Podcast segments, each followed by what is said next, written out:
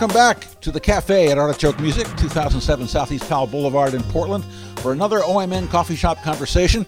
We will have another video episode, one with Tom May and an audience even, in December, so stay tuned for that. Happy to have filmmaker, musician John Meyer in here today. He's premiering a new music documentary series called Contrast. There's a live opening show at Kelly's Olympian in Portland on Tuesday, December 17, featuring some of the bands in the series. Someone called John a real bohemian artist, and I'm going to ask him if he really is. We'll go out of the conversation with one of his tunes. Meet John Meyer.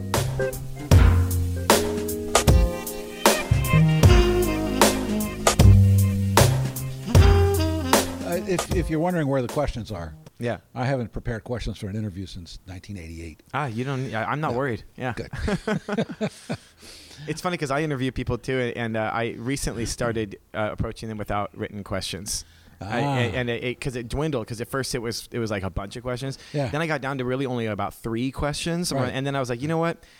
I think I'm a good enough interviewer to keep this rolling, you know. Like the best interviews are conversations, anyway. Exactly. That's why this is not called coffee shop interviews. Yeah, yeah. Well, welcome to Artichoke Music. Yeah. Glad to have you here. We haven't had a lot of filmmakers. Oh, you have? No, have not. Oh, have not. No, okay, I'm sorry, I misheard you. Yeah. No, there aren't a lot of filmmakers. Yeah. I mean, really. Well, there are, but they're not a lot involved directly with music like I am, where my first passion within filmmaking is music related. I definitely think there's a small amount of people like that. Yeah. Whatever I've done in my work over the years, it's always touched music. But you're actually a musician. Yes. Yeah. In a weird sort of way, I'm kind of a filmmaker before I was a musician, but. Music, writing and recording and singing music has always been more of a passion for mine than filmmaking. Yeah, wow. And the reason I make films professionally and I don't get paid to do my music yet, hopefully sometime, is because really music didn't come natural to me and filmmaking did, and it has nothing to do with passion though, which is weird. Which is what I found out, and so, when I was doing the music, then I wasn't getting much of a reaction, I would play my songs, and, I was not as good as I am now. I'm talking 15 years ago, and I just but I was writing songs within a month after picking up guitar. I could barely switch chords, and I was so passionate about trying to write songs, and I would jump around in keys and stuff because I didn't know, I didn't know anything. So I'm doing that, but then in that era even, then I picked up a VHS camcorder. My friend's punk band was doing real good, and so I started rolling on them, and then I showed it to people, and I was a hit at parties. Everybody was like, "Oh my God, put on that video. Let's watch that again."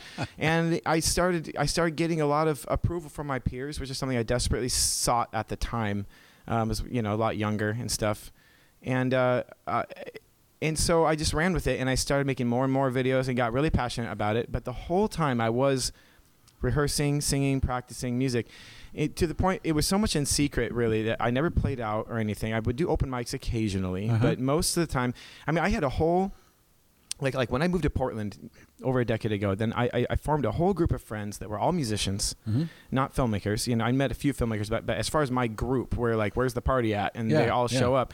That was all musicians, and I had my camera out once in a while, and people kind of knew me as that. That was my identity within the group. But I realized that after about hanging out with these guys and becoming good lifelong friends with these people, as the group rotated and shifted, that none of them knew I was even a musician. And I was like, I write songs, and it's like my number one passion. So I started playing out more, and then I got this positive response all of a sudden. People are like, "John, you got a great voice," and I'm like, "Oh, I guess all that." Decade of incubation and has been paying off." And so I started taking it more seriously. And then about 2 years ago, I actually, 4 years ago now, 4 years ago, I consciously made an effort to put music on the front burner and film on the back burner, but still have the film make all my money, I understand. And so I committed to making my first album You know, and that's the reason I hadn't ever done that before too, because I had plenty of songs written for an album 10 years prior, but because I had a self-awareness from working with so many musicians mm-hmm. about what level I was at, and mm-hmm. I think a lot of musicians don't. I hate to say it, you know. Well, right. And so from what I've seen, I've worked with so many. I traveled across the United States, you know, documenting bands and stuff, and out of the States documenting bands, and sometimes the real good people think they suck. And the real sucky guys think they're great. Generally, yeah. Right. And so I felt like I always had a really good barometer about how good I was and whether I was ready to sink, you know, $10,000 into an album or something, you know. Yeah. And so I did. I waited and waited and waited. And honestly, looking back at it now, I was still not quite ready. But that's not really true because I needed to record an album to be ready to actually record an album. Right. Right. So I'm still glad I did it the way I did. Yeah. Mm-hmm. And I actually really liked that album the way it turned out. But mm-hmm. the one we got coming up is going to be the real, almost the official debut in a way, even though it's album number 2, because it's going to be so much better. Uh-huh. So when, I've seen some stuff with you performing that's just you. Uh huh. That's how I perform, yeah. And it's the same with the album? So, no, my band, I call it my band because we definitely sound like a 5-piece tight band, uh-huh. right? And the reason is because my bandmate, which is really just a recording mate, is Jesse Moffat. He is a musical genius, uh-huh. and he produces, he engineers, he plays. When I met him when he was 17, uh-huh. he didn't produce or engineer, but he could play piano, drums, guitar, and bass better than anyone I knew. Wow. And I'm not even making that like an uh-huh. overstatement. Like the uh-huh. guy was brilliant at the How at these old instruments. Were you? I was about 4 or 5 years older than him, but uh-huh. he was so ahead of being a 17-year-old that I didn't even know he was that young at all until a few months after I talked to him. I was like, what? You're that old? Because he just carried himself and knew so much. And, you know, but he, you know, now that I've talked him up, he'll listen to this sometime. And now that I've talked him up, I will say that he really looked at me as bringing this passion to songwriting, even though I was uh-huh. just cranking out 3 chords I could barely play, you know. Then he recognized that there was something valuable in that early on. He really did. Uh-huh. He pointed at me. He's like, John, you like I want to work with you. And I'm like, what? Like I can barely play. He's like, yeah, but you when you sing, I feel it, you know, you'll uh-huh. get better, and you don't need to play more than 3 chords. I'll handle the rest. Let me take control of this stuff. And that's how we've worked. I mean, to this day, I write a song, I complete it, and I show him to him completed, ready for an open mic, you know, a solo, you know, all the lyrics, the bridge, everything tightened up and rehearsed and everything. And then he'll take it, and he doesn't just add drums, bass, and keys and all that stuff. He does that, uh-huh. but he'll even rework stuff. He'll say, you know what, this bridge is the wrong melody. Why don't we pull a bridge from another similar sounding song you have? And I'm uh-huh. like, no. He's like, get rid of that song. We're pushing these two together or making a better one.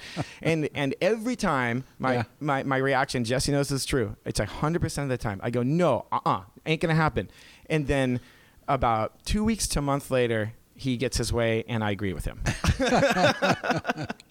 Well, listen. We'll get back to that, but uh-huh. I don't want to bury the lead here. No, this is great because I got the Talk Stations. Oh, that's the name of the band, Talk Station. Oh. Yeah, we got that out. That's the whole story right there. We're recording a new album. There ain't nothing else to learn about us. So, but I want to talk to you about Control. It's Contrast. Contrast. Close. Yeah. Wow. It threw you off because. I know why you said that, because it's Contrast with a K, and there's Ground Control with a K in town. Yes. It threw you off. It's okay. It did throw me off. Plus, I can't remember anything. It's fine. Why a K? Contrast with a C seemed boring. Yes. Probably the same reason that Ground Control put a K in there. Yeah. Also because I wanted to emphasize with just the title and the color scheme, which is just black and white, mm-hmm. that everything you're going to see and hear in Contrast is going to be a quote unquote contrast to the typical music journalism that you get on mm-hmm. like a lower level. Yeah. And it doesn't mean that I'm trying to be like Rolling Stone or anything, but I did like take a lot of inspiration from these higher level magazines that really, I mean, I read these interviews of these artists and I'm like, dang, I've never read anything like that from a local, but I know they got the story, right? You know? Right. And so, you know, I decided, why don't I just go deep with these artists, uh-huh. you know? And another big thing, a change for me is I was hired to make documentaries for years, mm-hmm. you know, and the whole from the beginning I recognized a almost fatal conflict of interest, right? It, because when right. the band or the label promoting the band is paying you to make it, which I've been for both, right. then there's a huge conflict of interest, and I you know, like for instance, I got sent on a 42-day tour with these two bands to document them, and the whole time they had this major drama with their label. And they eventually, when they got done with the tour, they parted ways. And it was a big deal, and it was interesting. And I'm rolling footage on it.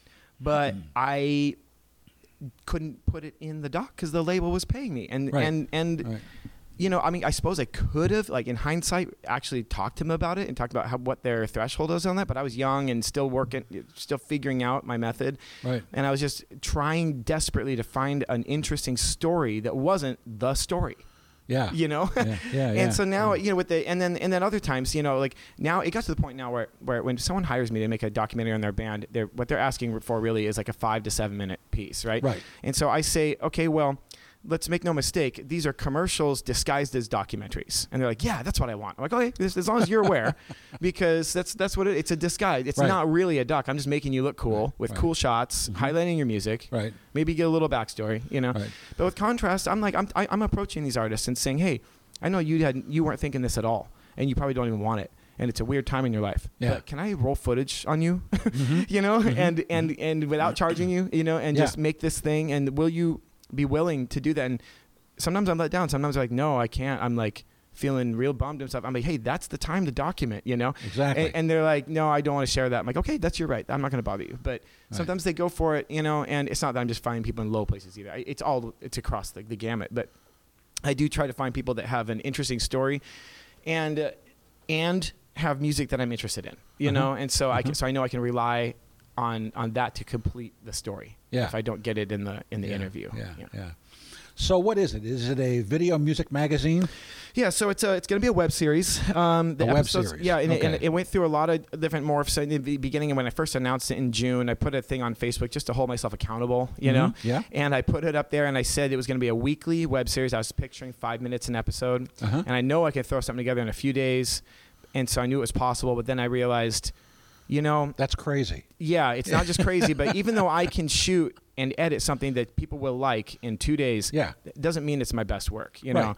And so I realized that really, really, as much as I pride myself in being quick at this stuff, to spend time is really where I'm going to get the goods, right. you know? And so right. I started spending time. Then what happened with spending time was then the episodes started to warrant a longer runtime. Right. And so now I'm doing one episode a month, and they're mm-hmm. going to be 12 to 15 minutes a piece. Uh-huh.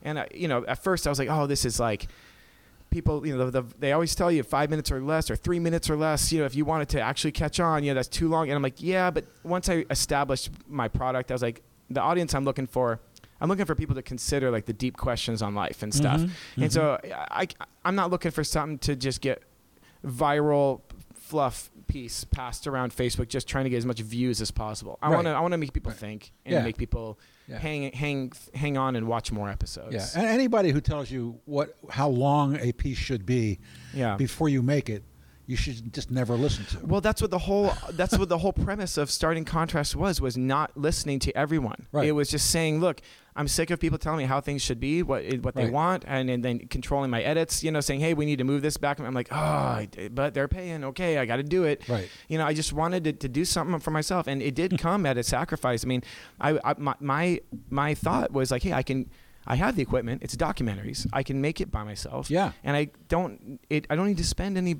money on it to make it look high budge, you know, mm-hmm. and that was all true. The problem is time is money. And I've worked hard on this thing since June. I'm midway through my 6th episode on wow. this thing. I mean, it's almost a feature-length film, and I edit this stuff tightly, like in considered. You know, right. it's not. Mm-hmm. And so I look back. I mean, I'm you know pretty low in my finances right now. I'm mm-hmm. bouncing back, but it really. I mean, I recorded my album during that time too, so I took yeah. on 2 huge passion projects. Wow. So I drained my bank account, and I realized, man, this is not sustainable, and so. I'm excited to launch the Patreon page. Yeah. Because that was the initial plan. It was not. I didn't come up with that later. It was the initial plan, but I also I also didn't want to launch it while I was just making it. I wanted to make sure I had a product ready to roll out, a new one every month, and I have 3 completed episodes right now, saved up, ready to go, and so it's all going to plan. It's just tough. You know, tough to make it all happen without a funder. Or, more than one band per episode? So it's just, so far, maybe I'll change, but so far I'm just doing single artists, even if they are part of a band. Okay. Because I really want to get into deep into their psyche. That's the whole point, you know. Yeah. And right now I've covered 2 hip-hop artists, two female singer-songwriters, and one of them is the lead of a band, one of them solo, and then another male singer-songwriter. And then another one I'm just starting. It's just that approach is always very rewarding. I did the first documentary on assisted suicide in Oregon. Okay. I followed a guy for 2 years. Oh, wow. From the day he got the medication that would kill him through his death, and we shot his death. Whoa. And, I feel like I've heard about this, actually. Yeah. I just got deja vu as soon as you said that. Yeah. Well, the thing is that, you know, it got me fired at OPB, but so that's a long story. Oh, yeah. Well, you're in the kind of the same raft I'm in. Correct. Yeah. But you know, not only do you get to know everything about that person. Like 2 years, we shot for 2 fucking years with this guy, right?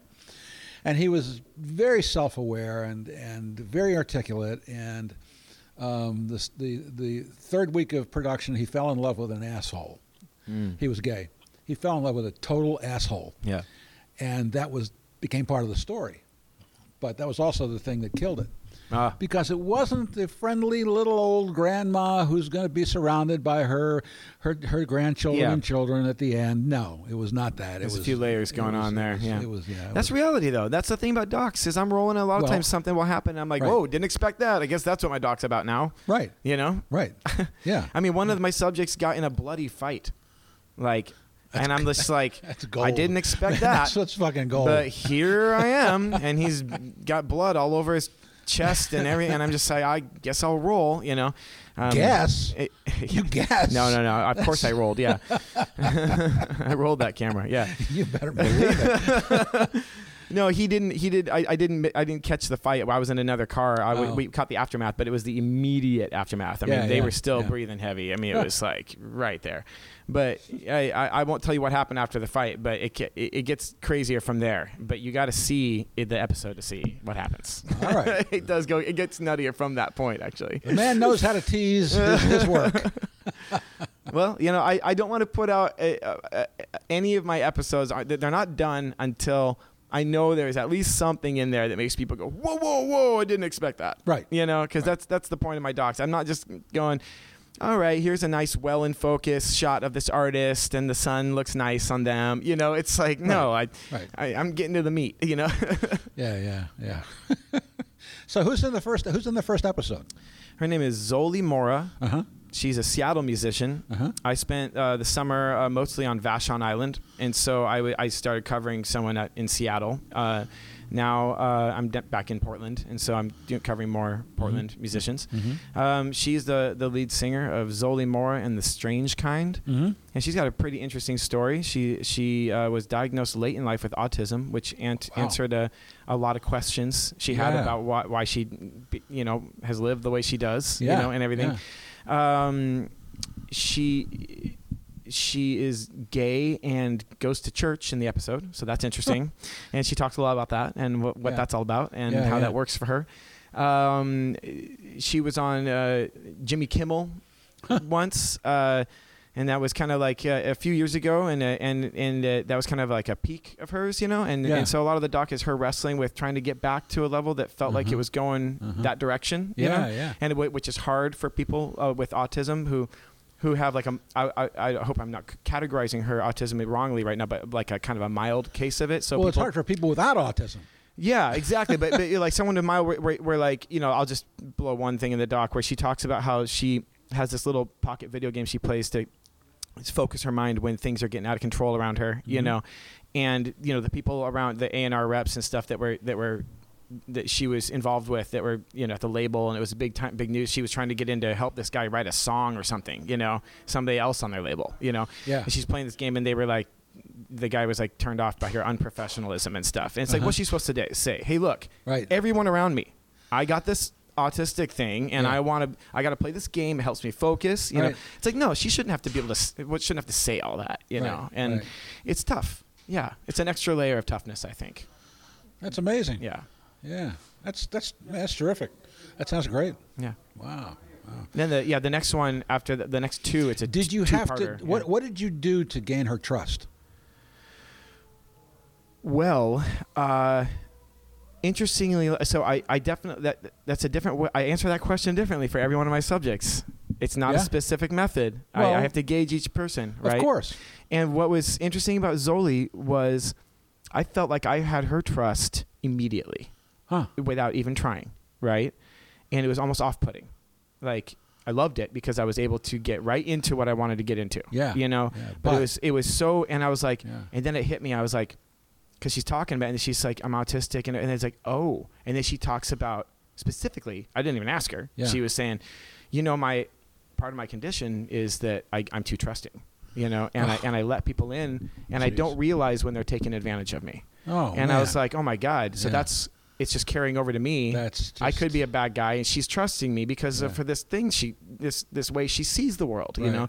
Right. And so, yeah, for her, that was just part of the deal, you know?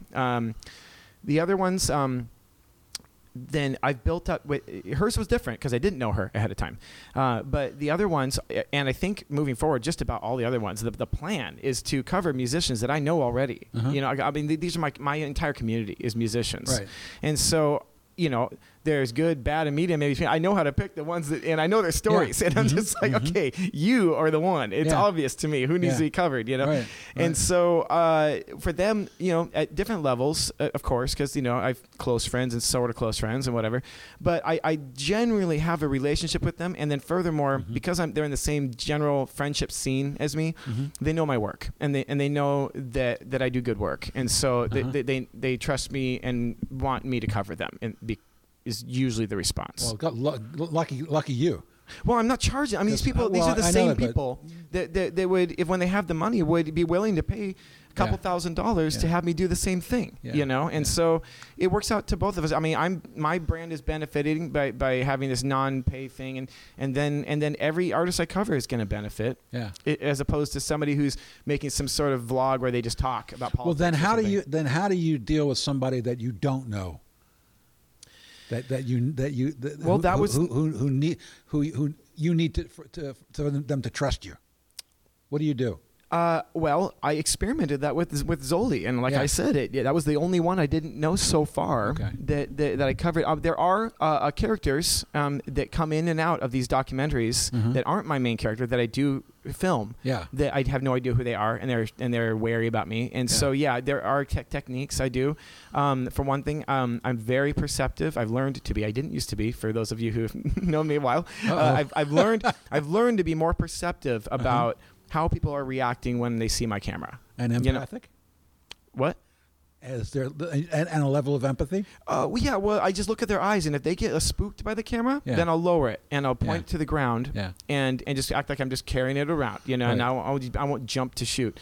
If I notice that they see it, and then they immediately look away, like they're like, oh, hey, I know how to do this. I know how to not look at the camera. Right. Then I'm like, okay, they're into this, and I'll start rolling, you know? Yeah. And so, you know, and it goes deeper than that, but I can't get into every little nuance, but there's little keywords and stuff that people say where I'm like, okay, their comfort level's not quite there. Right. And the worst thing to do as a documentarian is to be like, okay, well, I know this is uncomfortable, but I should just shoot it. That's what documentary filmmakers do. They just shoot, you know? Right. And it's like, well, that's true to an extent, but if someone's uncomfortable, they're just going to get more uncomfortable if you shoot. You know, you have to earn their trust, like you were saying. You know, you have to let them know that you're there to not just serve them well, but also that you do quality work. It's kind of both. They want to know that you're going to get the sound and the lighting right. on them, as well as the info, you know? Yeah. You really do have to let them know who you are. Yeah. You really do. Yeah.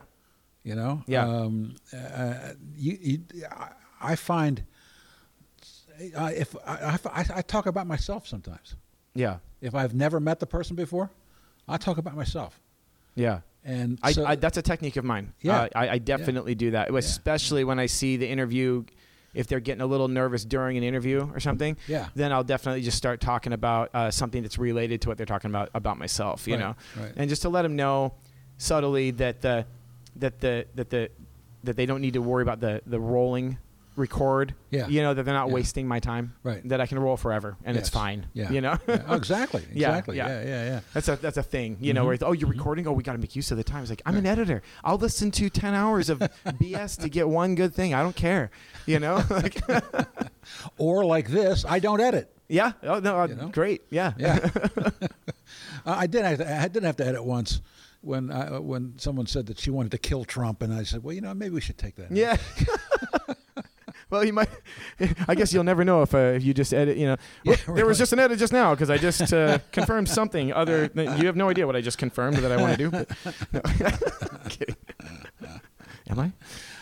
It's weird because there's a certain level of human interaction that's got to take place so you can get deep in with somebody. Mm-hmm. On the other hand, there's also a level of artifice because you may never see them again. Yeah, but you got to get over that. Well, no, you got to do it. I mean, that's what you do. You know, you're there to do a thing, right? Yeah. So far, mostly the cases for me is that because I'm covering people I know, then I see them again, and they know that. You should do one on somebody you've never met. Yeah, that's a good exercise. Well, like I said, I did do that with Zolie, and so I will do it again. Oh, there you go. It's not off the table. Yeah, terrific. Yeah. Me and Zolie were fast friends, and not just because of her autism. Let's be serious. We actually made actual good friends, and we communicated that to each other. We really deeply like each other. Yeah. Well, you're lucky in that case. I guess so. I guess I am. Oh, yeah. Absolutely. Yeah. You know, I mean, no, I'm covering someone else right now. I'm not going to name names. That's very difficult to cover. Really? Yeah. Yeah, I mean, I told them that they are very difficult to cover, and we talked about that. And the reasons aren't because they're a bad person or whatever. It's just that they have the way that they interact with the camera and with me and in general and with the world in general. That's very, very unique. Yeah, and that's why I'm covering them. But as I'm covering them, I'm realizing that uniqueness really does go into some categories I hadn't anticipated. Uh-huh. And I'm being vague because I don't want to, you know. Gotcha. But I'm being vague intentionally, obviously. But yeah, it's a boy. There are some different strategies out there. It's never the same. Right. Well, that's one of the great things about it. Yeah. You know. Yeah. You know. I'm loving it, and I'm not getting sick of it. And I've been doing it hardcore since June. So. Yeah. After a while, you get to sort of be secret agent, man, because. If you're not dealing with people that you know, because it's like, here's a man who lives a life of danger. Everywhere he goes, he stays a stranger. Yep. And so, I meet somebody for the first time. I gotta talk to him. They have to talk, but more importantly, they have to talk to me. Yeah. And but then I'll never see him again. Mm-hmm. That's just mind blowing, but I've had that thousands of times. Yeah, I guess it doesn't faze me. Like I just the way I walk around this world in this life is I'm fine with not seeing these people again forever, even because it's just a fact of life. And I still give them this thought that like, hey, that experience that I had with you, even though it's in the past now, is just as valuable as my present moment. Absolutely. You know? Yeah. And in addition to which, there is a fine line between journalism and voyeurism. Ooh. And it's very easy to cross the line. Yeah, boy. This is a good podcast. You know all the that's definitely a thing for sure. It is a thing. Yeah. Of course it is. It's a good question, yeah. And observation, I should say. I mean, if you lean a little bit that way, so much the better. Yeah. I remember there was a time I was working on a show called Evening Magazine. It was also PM Magazine. I don't know if you're probably too young. Well, no. It was on 7:30 every Monday through Friday nights on stations all over the country. It was a magazine show. Yeah, there's Evening Magazine up in Seattle. Was that a local? Remnant. That's the Remnant. Okay. I grew up with that. Anyway, so I did that show for eight years. Okay. And there was a time when I was at my peak on that show, where I could make, I felt anyway, and I think it was true, I could make anybody do anything I wanted. Yeah. I know the feeling. I get it rarely, but I do get it. Yeah. But the thing is, you've gotta realize that if you have that power, then it needs to be used for good. Yes. Because it can be really fucked up. Yeah. And intoxicating. Exactly. Yeah. Absolutely. I mean, I've had that power. I've directed films before, and I don't know, the largest one, I can't even think of which one it would be right now, but the largest one that I've directed was, it probably had about 20 people. Uh-huh. And I would just get up, turn my boom voice on, and just tell people what to do. Right. And I even got to the point where, and this is good, this is not me taking advantage, this is me learning the gig. I got to the point where I wouldn't move the light myself. I'd just be like, hey, PA, can you move that? You know, and that's the way a set should run. You know, exactly. But it was interesting to just get to the point where, like, wow, I'm just sitting here and I can point and say to anybody here, and they're all like actually hoping that I do that, so they know what to do. You know, if the people that you're working with have confidence that you know what you want, yes, they'll run through the fucking wall for you, as I would for them. Exactly. Yeah. Exactly. Yeah, that's true. That's true. And which I've been on more so. I've been on the other side. I don't do much PA work. I never really did, but I do DP, director of photography, a lot of films that other people have written and directed. Yeah. And so I'm just as beholden to what they want to do, you know, as the PA. Not really. I guess I do have more input on the scene. But ultimately, it really is the director's choice, whatever I do, you know. And so, I do like being in a place of service as well. Mm-hmm. But I remember, and I used to do really like sleazy stories for Evening Magazine. Okay. I did a story once on a honeymoon hotel. And I actually got a couple to get in the bubble bath tub and let me shoot them. Nice. It was. Oh, they got the bubbles. It's you don't have to blur anything out. But that was a long time ago, before you know, people were sending out dick pics, okay, and stuff like that. Sure. It was long before TikTok. So you pioneered that. Yeah. I know. I was there at the dumbing down of America. Yeah. Oh, it's actually more than that, because I have this guilt about Trump. Because I used to write for one of the supermarket tabloids. Okay. And I made all the stories up. Yeah. And that's what you call fake news. They were all funny. Yeah. But, you know, people believed them. Oh, it wasn't one of those things like the Borowitz Report where people are aware that they're fake. No, this was like, it was like the Weekly World News. Oh, one of those. Yeah. Supermarket tabloid. So you got a clear head on your shoulders. You know it's fake, though, right? I went on Oprah and outed myself.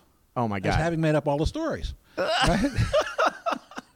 So, but the thing is, you know, you kind of, I feel guilty now. Well, I was writing comedy, okay? But it was still, I still have this guilt that I helped usher in Trump. Yeah. Well, you shouldn't have nearly as much guilt as the people who've actually voted for him, which was quite a lot. So I was talking to somebody before I came out today, and they called you a true bohemian artist. Me? You. Oh, someone knew who I was, and they were calling me a true bohemian artist? Yeah. Was it Jude Brewer? No, it was not. I hope Jude hears this. Well, are you? No, I mean, that's just something that my friend Jude texted me some rendition of that recently. Really? Yeah. So I was like, okay, I guess I am then if two people are... Well, what does that mean? I don't even know. I think bohemian artists, I think back to like...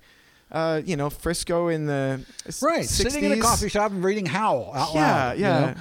I mean, Bohemian Rhapsody is a good song. I think less of that than when I hear Bohemian artist. I know, I'm being silly. I just don't know. I don't exactly know what Bohemian means when I really think about it, even though I use that term in my dialogue. I think the major word in that is artist. Oh, thank you. Yeah. You know? Yeah. Because that means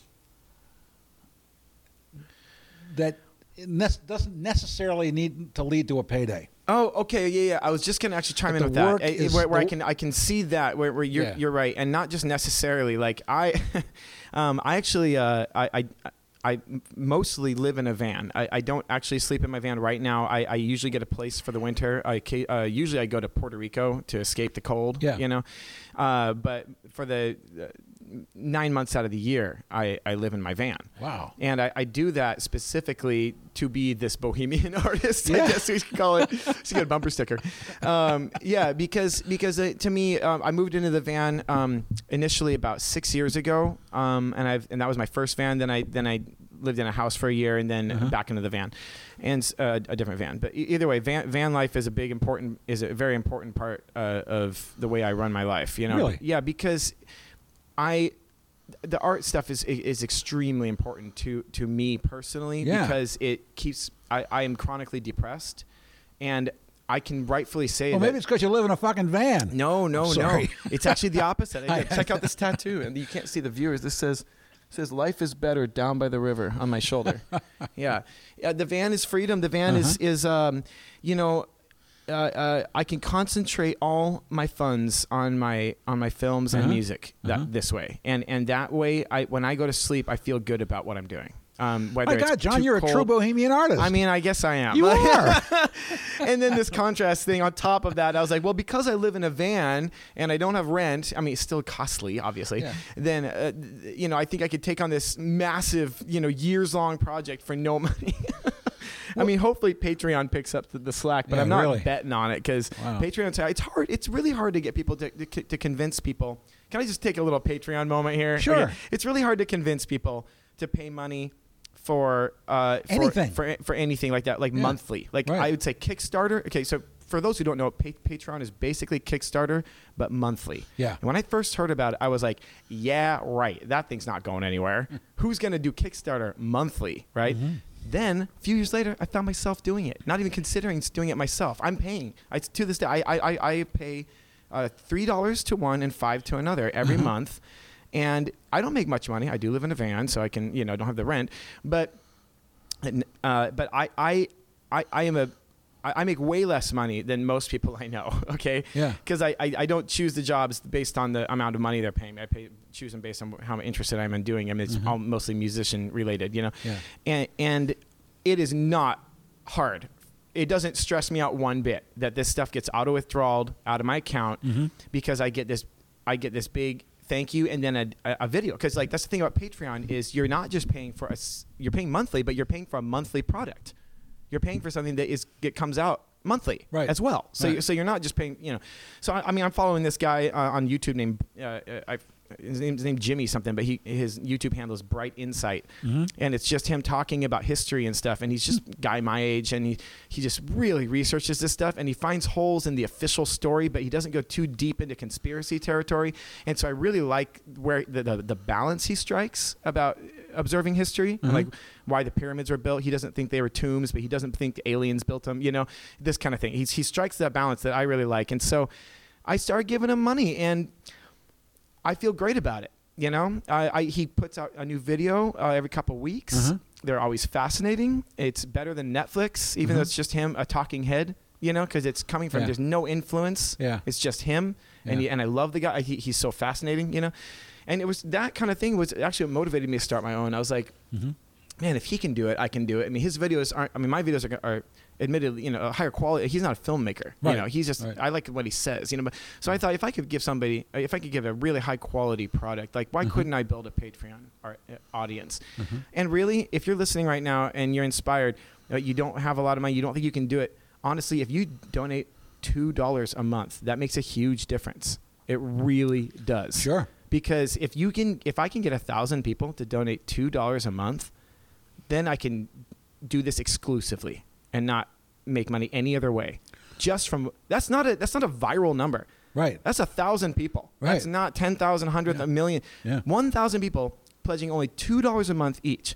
And so if you're if you think because I can't do $10 or whatever that seems appropriate and I can only do $2, then I might as well not. Then think again. Because the $2. I would be jumping in the streets if I got a sign up. I have no signups right now. I just launched it, and I haven't advertised it yet because the premiere hasn't happened yet. Well, the link is on this page. Oh, it will be. Okay, yes, yes. It's Patreon.com/Contrast. You don't even have to say it. I was so proud of the fact that I got one without numbers and stuff. Right there in front of you. Yeah, cool. Yeah. Which actually I segued right into my show right there. Might as well continue. Might as well. Yeah, yeah. So on the December 7th, are you going to put this out before the 7th? It'll come out next Thursday, a week from this Thursday, okay. Which is before December, before Pearl Harbor Day. Okay, so. Which is December 7th. Yeah.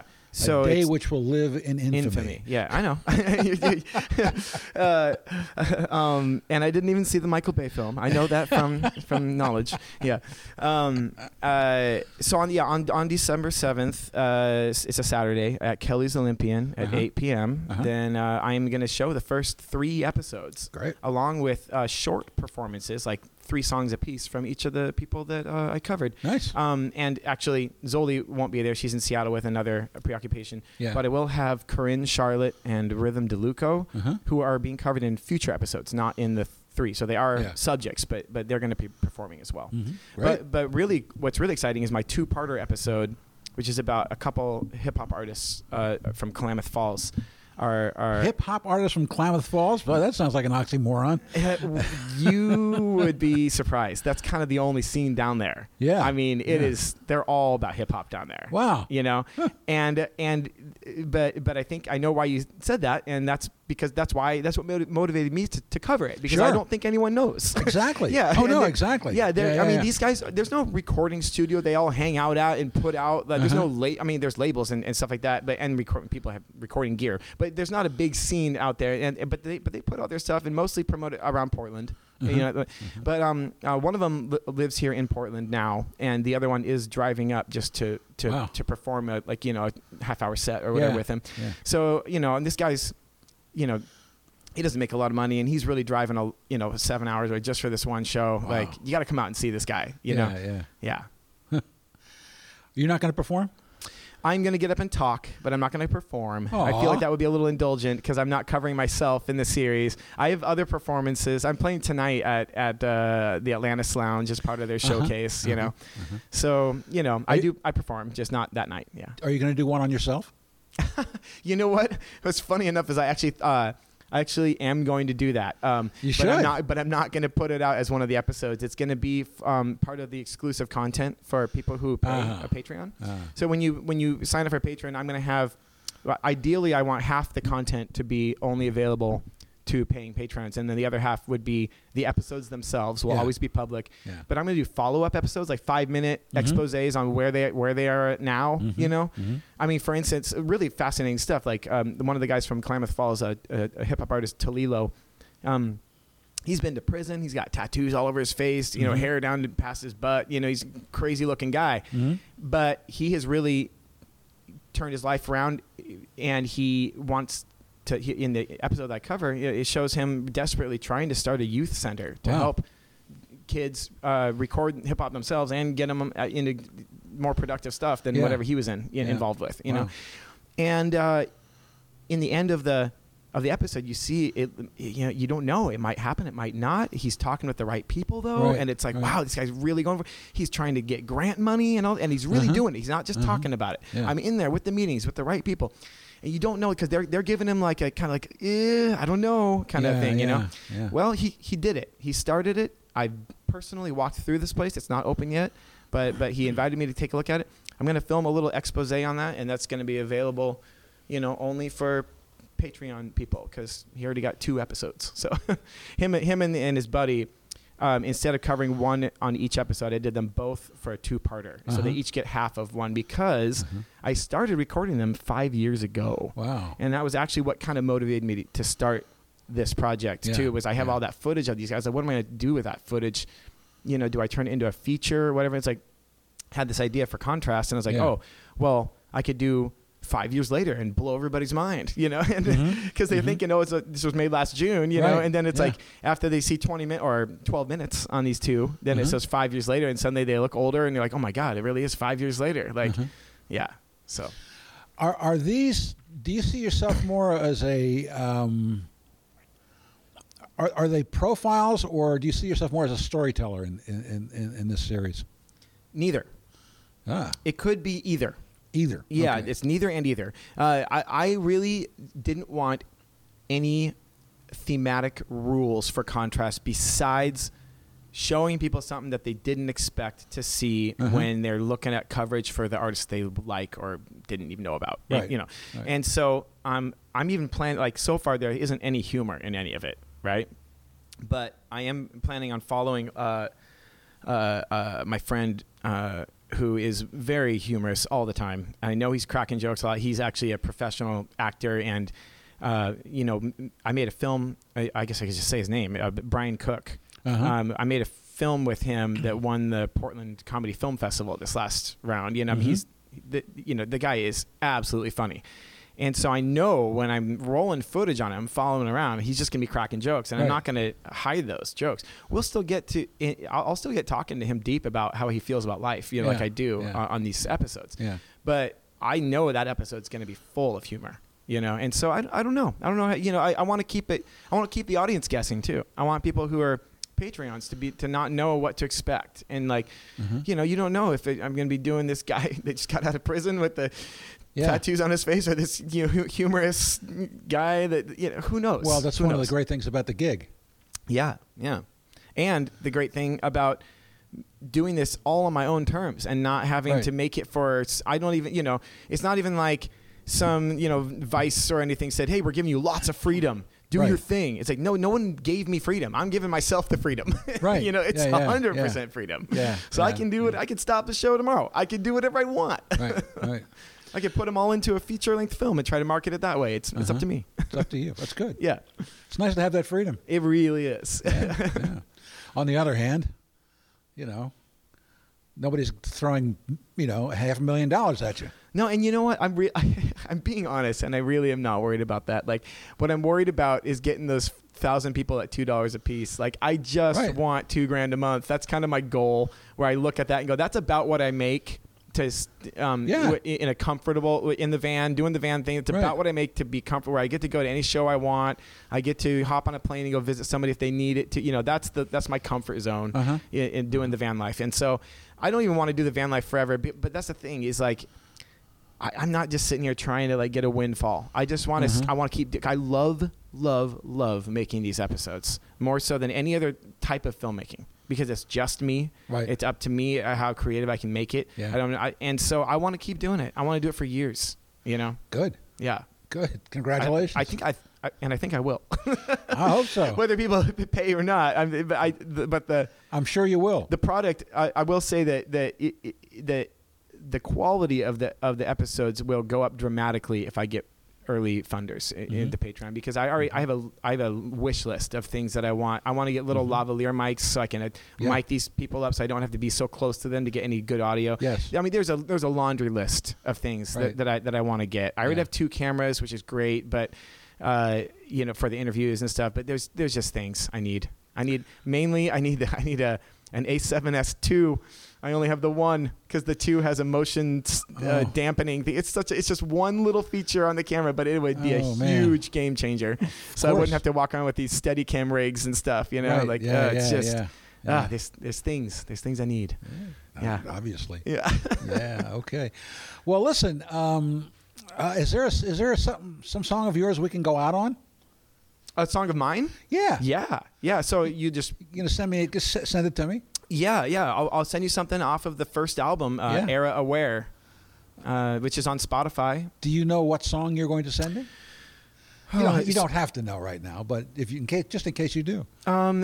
Yeah. Let's go with Balanced on a Beam of Light. And what is that about? That one is about me. I was motivated to question my own mortality after a person who was basically a second dad to me passed away from cancer. And I want to stress that because I did not write it about him. There are a couple lines about him, but mostly it's about me being motivated to question life and death on a serious level, because and very emotional too, because I was so broken up about his passing. And it usually takes me a few weeks to really write a carefully considered song, and this one was, it just lyrics, chords, everything fell out in about 10 minutes. I couldn't believe it. Wow. And I didn't change anything. It was just first words that came into my mind were the line every time, and I really like, I don't think it's like my best song ever, but it's a unique one because of the way it was written and what was going on to motivate it. So, well, John, thanks for stopping in. Hey, thanks for having me.